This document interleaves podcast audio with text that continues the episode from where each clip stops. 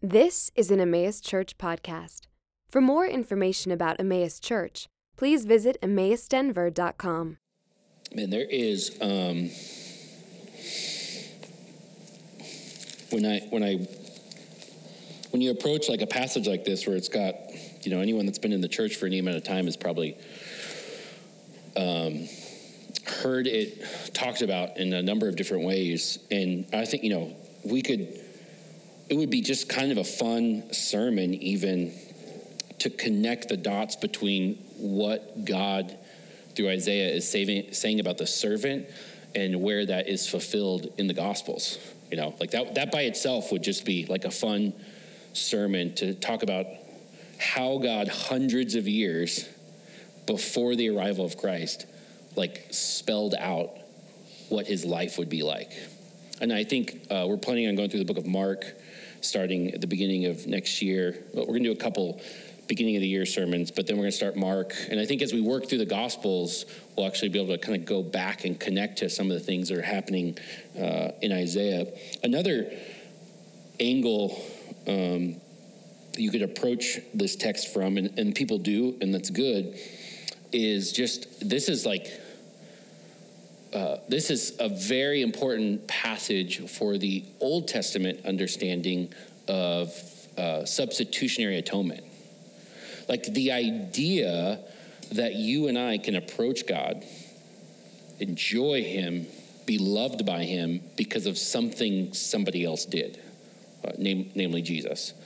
And, and, you may have even, you know, He was. Um, as we as we walk through it, he's borne, he's carried away our sorrows, or at the, at the end, he bore the sin of many and makes intercession for the transgressors. So, so there's a lot of like really important language around uh, how we are made right with God in this passage uh, that I think is very much expanded upon and and given us a lot of detail in the New Testament if we're to like read through Romans or Galatians uh, or even Ephesians. So those are a couple of ways to to sort of approach this passage, and those are those are good things. Um, but I was kind of just reading through it, and a lot of times just asking myself like like what stands out to me um, that I feel like would be good for us uh, in, in, this season. And one one of the things uh, you may you may have heard uh, the proverb familiarity brings contempt. Um, and I've heard it said a, a few different ways. Uh, and I even asked uh, ChatGPT where it came from, and it credited Augustine, and then I source checked it and read like the whole thing, and it like made it all up. So, so, so you know, I don't know. Um, I was like, that's literally not there, and I also yeah. So it was a whole. But anyways, the idea behind the the idea behind the uh, the saying familiarity brings contempt is that like the, the more familiar we get with something, even something profound, uh, we tend to think less of it you know? Uh, I, Bridget, every time we drive, and I'm just like, the mountains, you know? She's like, mm-hmm. like, like, it's not fair. You like grew up staring at those things. It's like, oh, like we're in Texas, and she's like, where am I?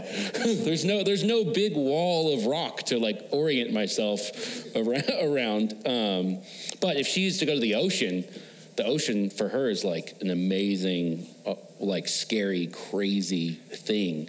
Um, and I grew up with the ocean, and it's cool, but I don't get nearly as excited as she does about it. So just this idea that that familiarity brings contempt, and I think that well, I mean, I know I'll just speak from experience that growing up in Christian circles or or walking through some of these these passages that we sort of hear and have, has resonated with us in some sense. Sometimes those passages, uh, the weightiness or the significance of those passages fades because we've just kind of heard them a bunch. And so I, as I approached this and I thought about this, I was very, I was really just trying to say like, Lord, what are, what do you need, what are you communicating in this passage that could just really impress us with your character? Like, how could we walk away from what is being said in Isaiah 53 and say, wow, like, what, what kind of God is it that we really worship? And I, I think the theme uh, for this passage is going to be uh, it doesn't make sense. And I, that's like my main, it doesn't make sense. And I hope that it doesn't make sense makes sense. but uh, let me give you an example. Uh, Romans 5, and that should be up on the screen. Romans 5, 6 through 8. Paul, here's Paul saying it doesn't make sense.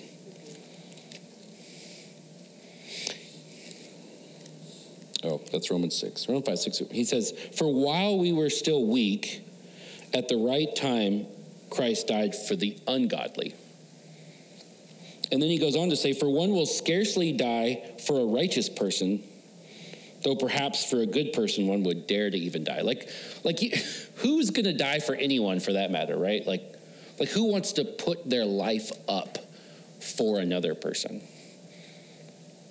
You know, I think as, as parents, you know, maybe there's like that, there's a gut instinct to protect your child that just comes, and that's a good and wonderful thing. But it's like just, to, but then to think, okay, who is the person that really just like rubs me the wrong way the most? Or who, who is the person that I just can't get along with no matter what? Or who's the person that every time I talk to them, I walk away frustrated? We're not like, that's who I want to die for. And, and Paul is saying that right here. He's saying, but God shows his love for us in that while we were still sinners, Christ died for us. Yeah. And we should say, that doesn't make sense. We should say that that really doesn't make sense. Like, it, there's God is not profiting from that deal. And, and as we walk through this passage in Isaiah, I think there is a lot of things that it maybe are easy to walk over, but I want to come back to that phrase, and I want to come back to that in the same way Paul is kind of bringing the point that he dies for sinners and say, look at who God is here. It's so different than who we are. It's so different than who we are and we can look at him and say, whoa, that really, that doesn't make sense. But then realize what he is and who he is and be just impressed with that, be encouraged by that, and, and ask God to help us really believe that even though the way he is doesn't make sense, it's good and it's who he is. So it's like force us to wrestle with that just a little bit. And yeah, I'm gonna. Well, I was gonna say something, but I won't. Let's just look into the text real quick and see if we can find some of the, the things that just don't make sense. Isaiah 52, starting in verse 13. He starts this section. He's he's he's moving into sort of one of the new new servant songs. It's a he says, "Behold," he's drawing our attention in verse 13. He says, "My servant shall act wisely." He shall be high and lifted up and shall be exalted. So he begins this section by encouraging us with the amazing wisdom and glory of his servant. And, you know, we've spent a handful of weeks just talking about like all the good things about who Jesus is in the chapters of Isaiah. And you think about that, if we think about, uh, even I love what Jesus says, like someone wiser than Solomon is here. Like, uh, he is the one who will accomplish all of these things for Israel. He is the one who will restore our relationship so we're, we're back uh, in, in good standing with the, our Creator. He's the one who will make all things new. And we have the, the new creations uh, uh, prophetic words that are talking to us about how there's restoration. So he and he says, and the way he even says it here, my servant shall act wisely. a lot of you have a, a footnote says or says shall prosper. Like everything Jesus will do will be amazing and wonderful. And he starts with that because intuitively we don't desire him. Like we're not actually drawn to Jesus naturally. And I think we know the story, right? Like he shows up on the scene, he starts his public ministry, everyone accepts him, puts him up as king, and it goes wonderfully great. It, do, it doesn't. And, and, that, and that's, that's just demonstrating like how we respond to God showing up with true wisdom and glory. And that's what he says in the, he's like, I'm going to tell you all this wonderful thing about my servant. And in verse in chapter 53, in the middle of this little section here, verse 1, he goes, Who has believed what he has heard from us? And a lot of commentators are saying that the way this is presented is like, and who believed it? Like, nobody did. And it's kind of reinforced when it goes on. It says, he, for he grew up before him like a young plant, talking about the servant, and like a root out of the out of dry ground. It's a almost like a little image of the root that would come from the stump earlier in Isaiah. So he's he's growing up before us. He's he's before our very eyes. And it said that he had no former majesty that we should look at him, and no beauty that we should desire him. He was like one whom men hide their faces. He was despised, and we esteemed him not. So, in a, in a real sense, it doesn't make sense that Jesus can show up on the scene with glory and majesty in, in, the, in the exact imprint of the nature of God. And at our root, we don't even recognize that.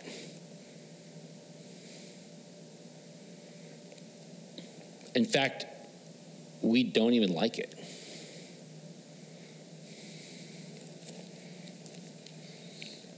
It doesn't make sense that Jesus would have all the wisdom, all the glory, and we don't naturally desire him. It doesn't make sense. but that's the, the reality. That's what the prophet is communicating to us. I think he's building on this a little bit. Verse 4, he says, Surely he has borne our griefs and carried our sorrows. What, like, what a wonderful, like, could you even say that about some of your closest friends? I, you know, who bears your griefs? And hopefully, we have people in our lives that we can communicate these things to. But this, I think this is a really intimate,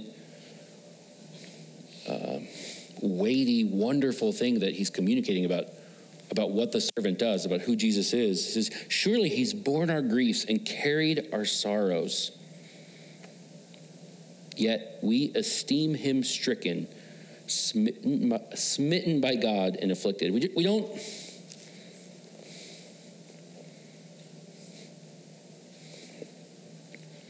we don't hold him in high regard, even though he does these things for us. And he kind of builds on this. He's kind of, I think this last two verses is kind of like the, the punchline. He says, But he was wounded for our transgressions, he was crushed for our iniquities. Upon him was the chastisement that brought us peace. Peace. And I, you know, I think rightly we can talk about uh, peace between God and man. Like there's enmity where, where we were enemies, but because of God, we're now restored and we're, we're at peace. There's like a relationship restoration there. But the idea in the Old Testament and the New Testament behind the, this idea of shalom is, is like wholeness, like restoration. It's like you and I, because of what Jesus went through, have the opportunity to be restored into who we were meant to be in its, in its fullness. And, and that restoration comes because we can now be in the presence of our Heavenly Father, because now we can actually enjoy and have the, the love and the safety and the comfort that comes from the one that we image. So as we as we are approaching him because of everything that Jesus has done, we are now being transformed so that we're imaging him the way he meant us to image him and we're being restored. There's, there's this idea that because Jesus has carried our transgressions, because he has been wounded for our sake, now we can have restoration in and through Christ. And yet, verse 6 says, after all of these wonderful things, all we like sheep have gone astray. We have turned every one. like, let me just reiterate that it's not just a, a here and there problem. All, all we like sheep, everyone, we've all turned to his own way. And the Lord has laid on him the iniquity of us all.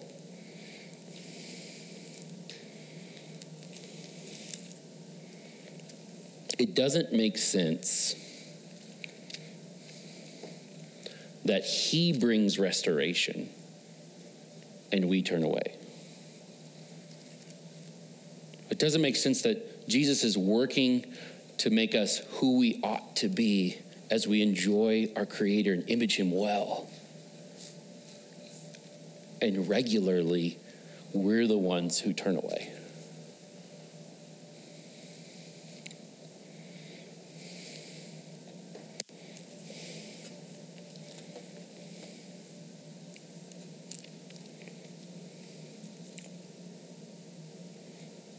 Think an encouraging piece of this,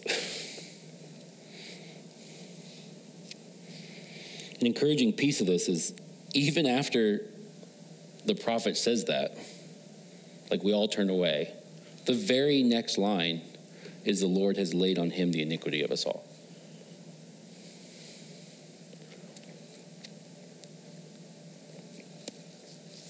An- another thing I think that we don't, you know, well, I'll just be honest, having a kid has made me think about this a lot more. when you ask me, do I want to reward him for the things that he does well, I'm like so on board with that. And then you ask me, do I want to discipline him for when he is rebelling or whatever? I'm less on board with that, but it makes sense to me. And I'm like, I want to discipline you now before it becomes more crazy, you know, like you're, small. Let's address the things that are here. But but those are like those things make sense to me and are are rational. But when I think about the concept of grace, grace flips that on its head.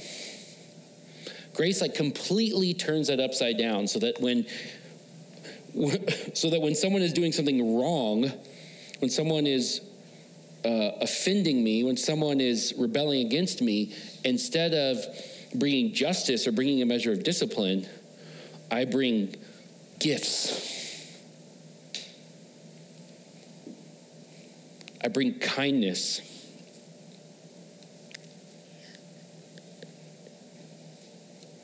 I don't just put up with it. like, that's not grace. Like holding my tongue, you know? graciously not telling you what I want to tell you, child, or whatever.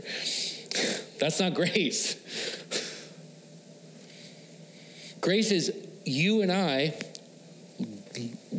straying from God, running away while He's working to make peace and restore us, and us ignoring Him, and then Him dying for us, pursuing us giving us more of his presence when that's actually what we were not even pursuing in the first place. Grace is God seeing you veer from him, and yet he looks at you and draws nearer to you to encourage you, to support you, to bless you. Grace doesn't make sense. It doesn't make sense. It shouldn't make sense. But that's the kind of God that we worship. That is the character of the person that we draw near to and sing and pray ask for encouragement. That's the kind of God who is united to your friends, to the community. That's the kind of God that's just at work building his kingdom.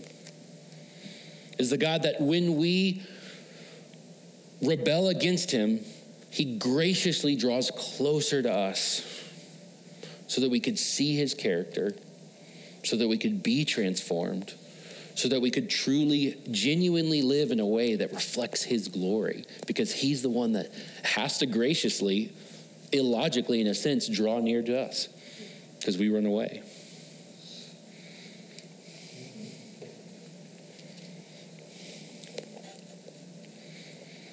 I think that when I think about God's character and the fact that that doesn't make sense, two things come to mind. One, there is no, I mean, uh, Jesus says, knock and the door will be answered. Seeking you will find. Like there, there's nothing in the world that could keep you from approaching and enjoying who God is. It doesn't matter what you have done, what you haven't done, what you can do, what you can't do, what you're frustrated with, what you keep doing.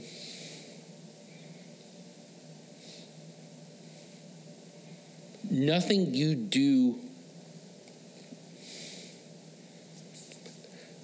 nothing you do to, that offends God, because we do, you do things that offend God, hinder you from being near Him and being encouraged by Him. Nothing. If your faith, if your trust, if your belief is that the servant has done all these things on your behalf, then you can approach him at any point and at any place because he loves to show you grace. And grace isn't, he's happy with you. Grace is, you were annoying and he loves you more. That's the kind of God that we worship. Now, the other thing that comes to mind, which I feel like is harder, is we're called to look like Him.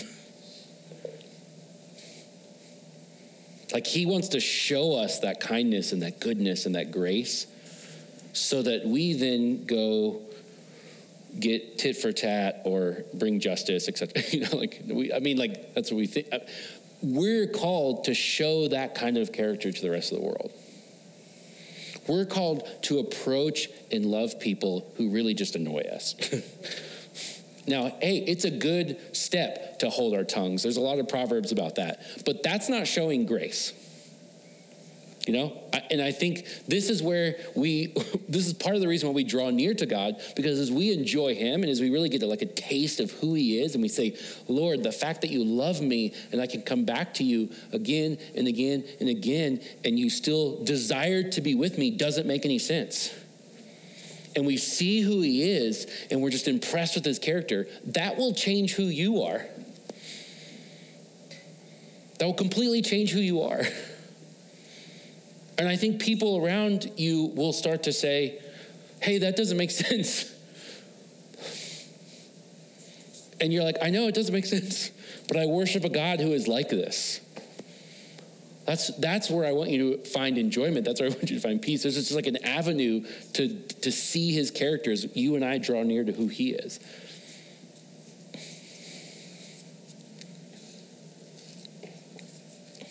A lot of these things don't make sense. Let's keep going in Isaiah. This one is a hard one for me. Verses 7 through 9. But I think as we, re- maybe it's a hard one for me to think that I would be able to image to others, but I think if we sit on it for a minute, it should be an encouraging one as we reflect on God's character it doesn't make sense that God is willing to be misunderstood.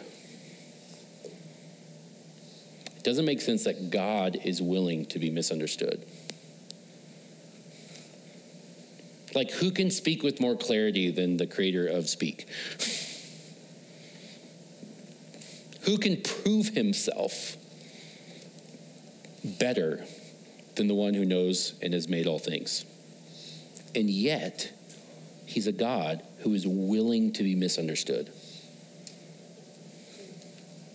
Verse 7 He was oppressed and he was afflicted, yet he opened not his mouth.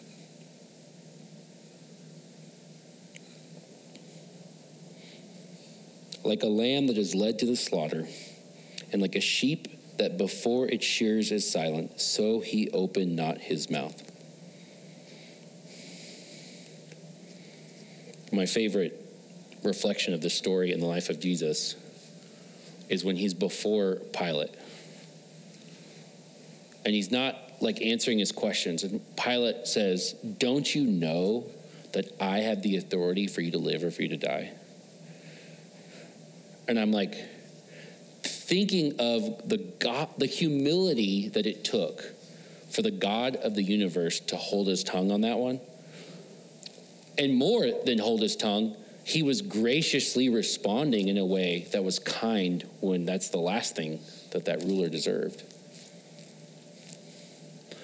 There is Jesus, the King of Kings, the Lord of Lords, the one who is holding everything together by the word of his power, being willing to be misunderstood by some petty ruler in the middle of nowhere. That doesn't make a lot of that doesn't make a lot of sense to me.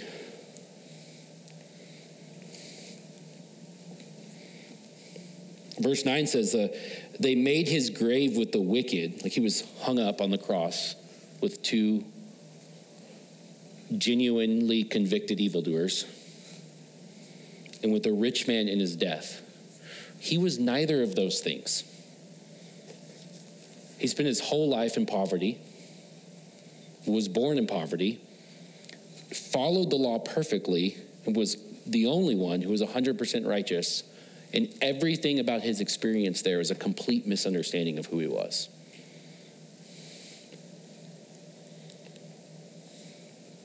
Now, think about that. That's Jesus' life, but Jesus is showing us who God is. How much do you and I misunderstand who God is?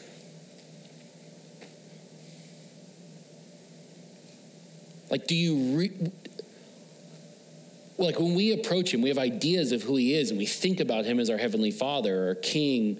Like we approach him with some kind of somewhat informed idea of who he is. How incomplete is that on our best days? Like, how much do we really understand about a God who is so gracious and loving and kind that he would create all of these things? We would rebel against him, and then he would send his only son to die on our behalf so that we could be restored and back into his presence. How many times do we think ill of what he's done? Like, he must have done this because I did this, or I must be in this situation because God doesn't care. How many times do we project things onto who He is that are completely foreign to His nature? And the, the beauty is, you worship a God who loves you and is willing to be misunderstood and isn't going to open his mouth to correct you when he could. He is just going to welcome you in. He like puts up with our inability to even understand how good and gracious he is. That's wonderful.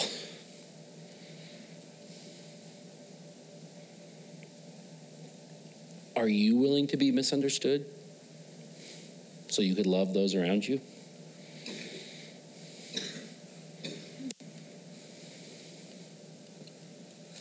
I think the way you know, this is we, I could say this for everything, and I probably do. Um, but the way the way that we can be changed in that is to really appreciate how much God continues to draw near to us and to do good for us and to work everything out according to the counsel of his will for the good of those who love him. He continues to do all of those things for us, even though we misunderstand him, project on him, think inappropriately of him, or even on our best days when we're thinking about him rightly, as limited creatures, we don't understand him for who he truly is. And he knows that. and he welcomes us into his presence and cares for us. It doesn't make sense to me that God is willing to be misunderstood.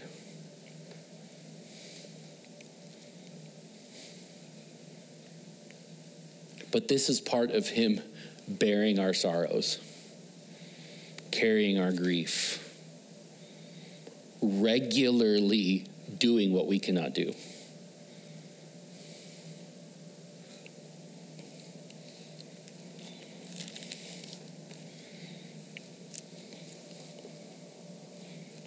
Verse 10.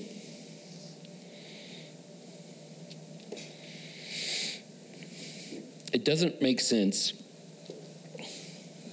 that suffering from God leads to glory from God.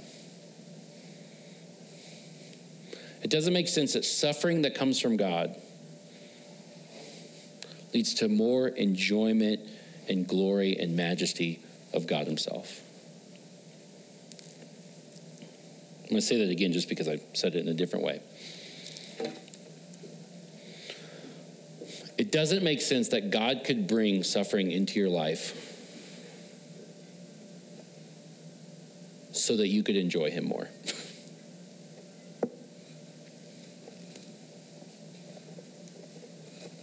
Look at what he says about the servant.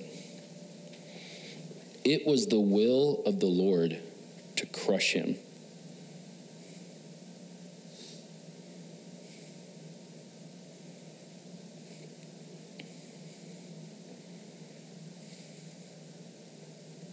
And maybe that's how some of you guys feel right now. it feels like it was the will of the Lord to crush you.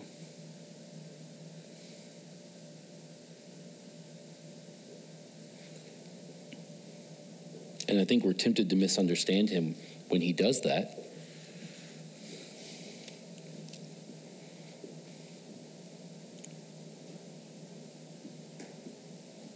Look at verse 11. And I think this is where it doesn't really make sense. He says, Out of the anguish of his soul, he shall see and be satisfied.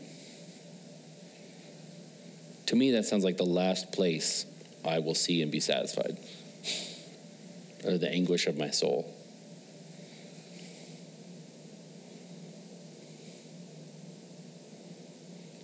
Out of the anguish of his soul, he shall see and be satisfied.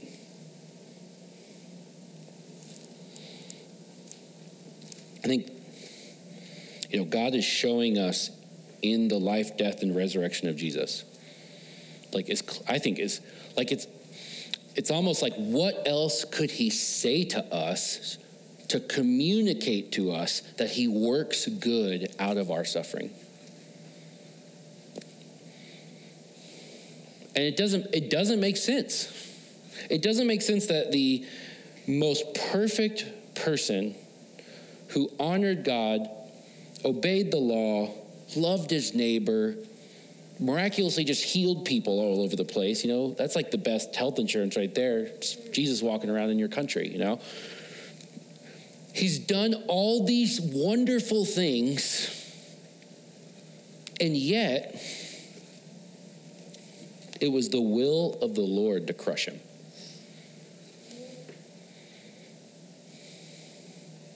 That doesn't make sense. Shouldn't make sense. It's the last thing we should want to happen.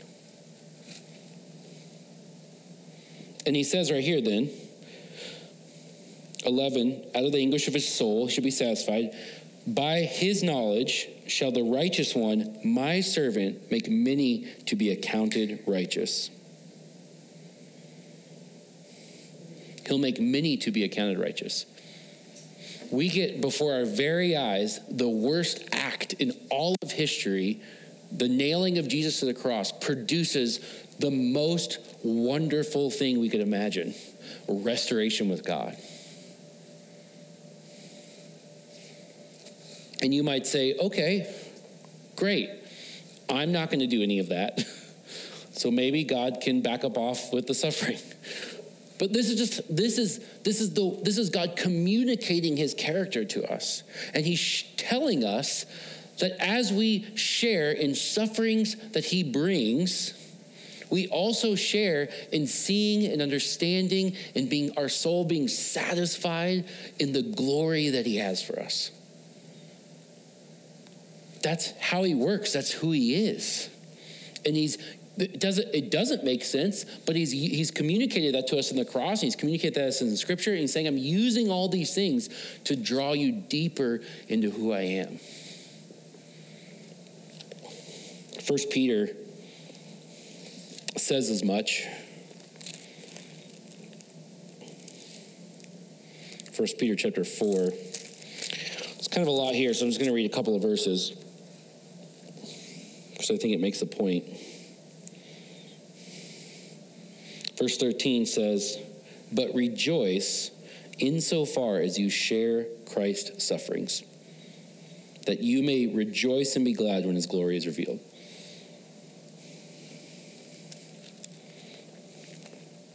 Rejoice insofar as you share in Christ's suffering. It was God's will to bring a measure of suffering to the servant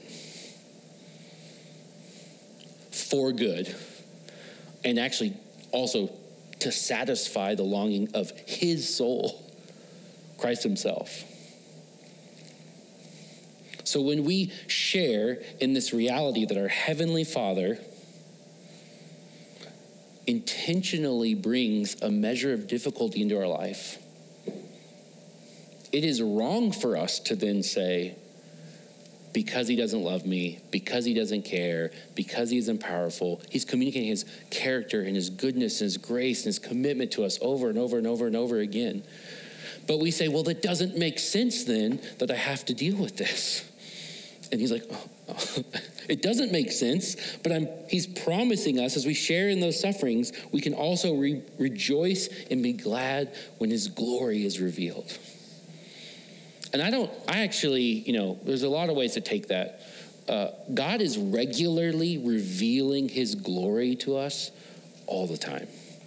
Now, I look forward to the day where the sky will be rolled back like a scroll and we'll like see things for what they truly are. Hebrews makes the point that the unseen realities are the weightier, more, more glorious ones than, than the sort of fading ones that we can see with our eyes right now. But I don't think Peter is saying everything is going to be terrible until you die and are resurrected. He's like, I'm communicating to you, Christians, as you share in suffering that God brings you, just like Jesus shared in suffering that came from him. He is actually communicating more of his glory, more of his majesty, more of his character, more of the reality that he is present with you and working in and through you. Jesus communicated a lot of the things about his suffering before he died to the apostles. And he said, I'm sharing these things with you so that you would have my shalom as well. He wasn't like, I'm sharing these things with you because, you know, it's terrible, but I promise it'll be good later. there's an aspect to that. Like, yes, new creation, eternity with God, all those things are wonderful, and we can look forward to that. But God is continually revealing who He is and His character and His goodness and His kindness and His presence to you, even in or especially in when we share in suffering that He's brought. And it doesn't make sense. It doesn't make sense. That's who He is. And He's shown us that in the gospel. Peter concludes and says in verse 19, Therefore, let those who suffer according to God's will entrust their souls to a faithful Creator while doing good. You can entrust your soul to a faithful Creator. Knowing that as you share in a measure of suffering, you're actually going to see and enjoy and have an opportunity to see more and more of his glory.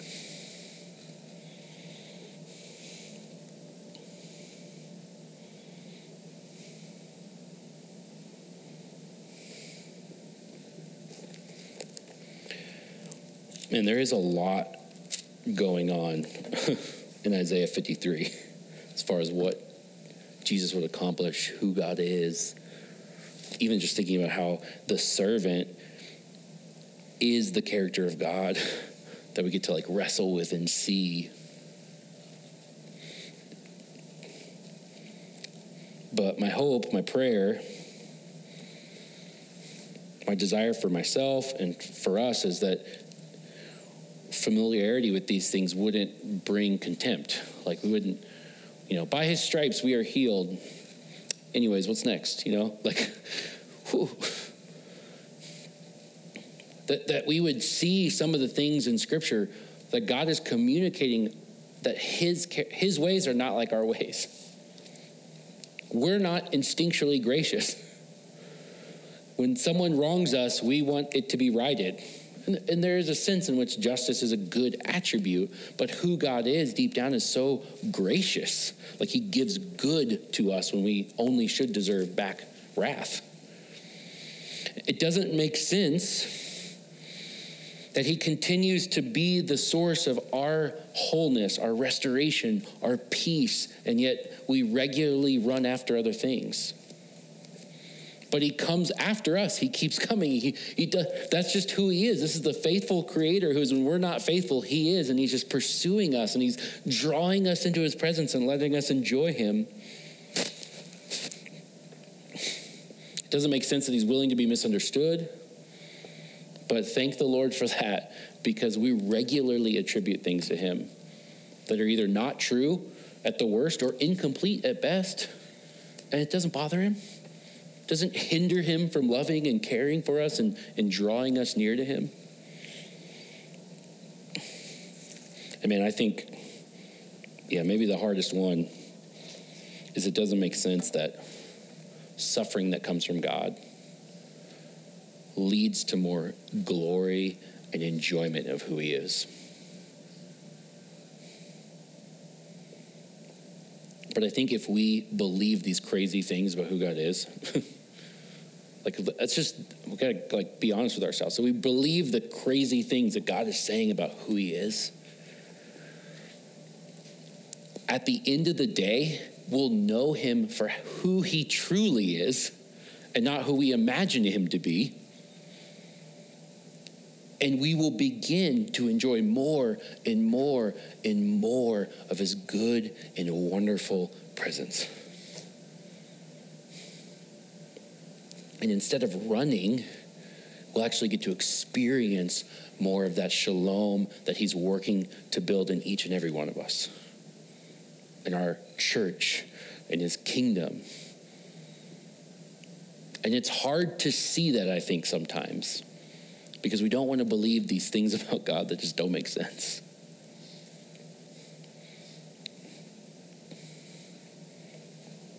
Let's pray and just ask for his help to see him rightly so we could enjoy him more.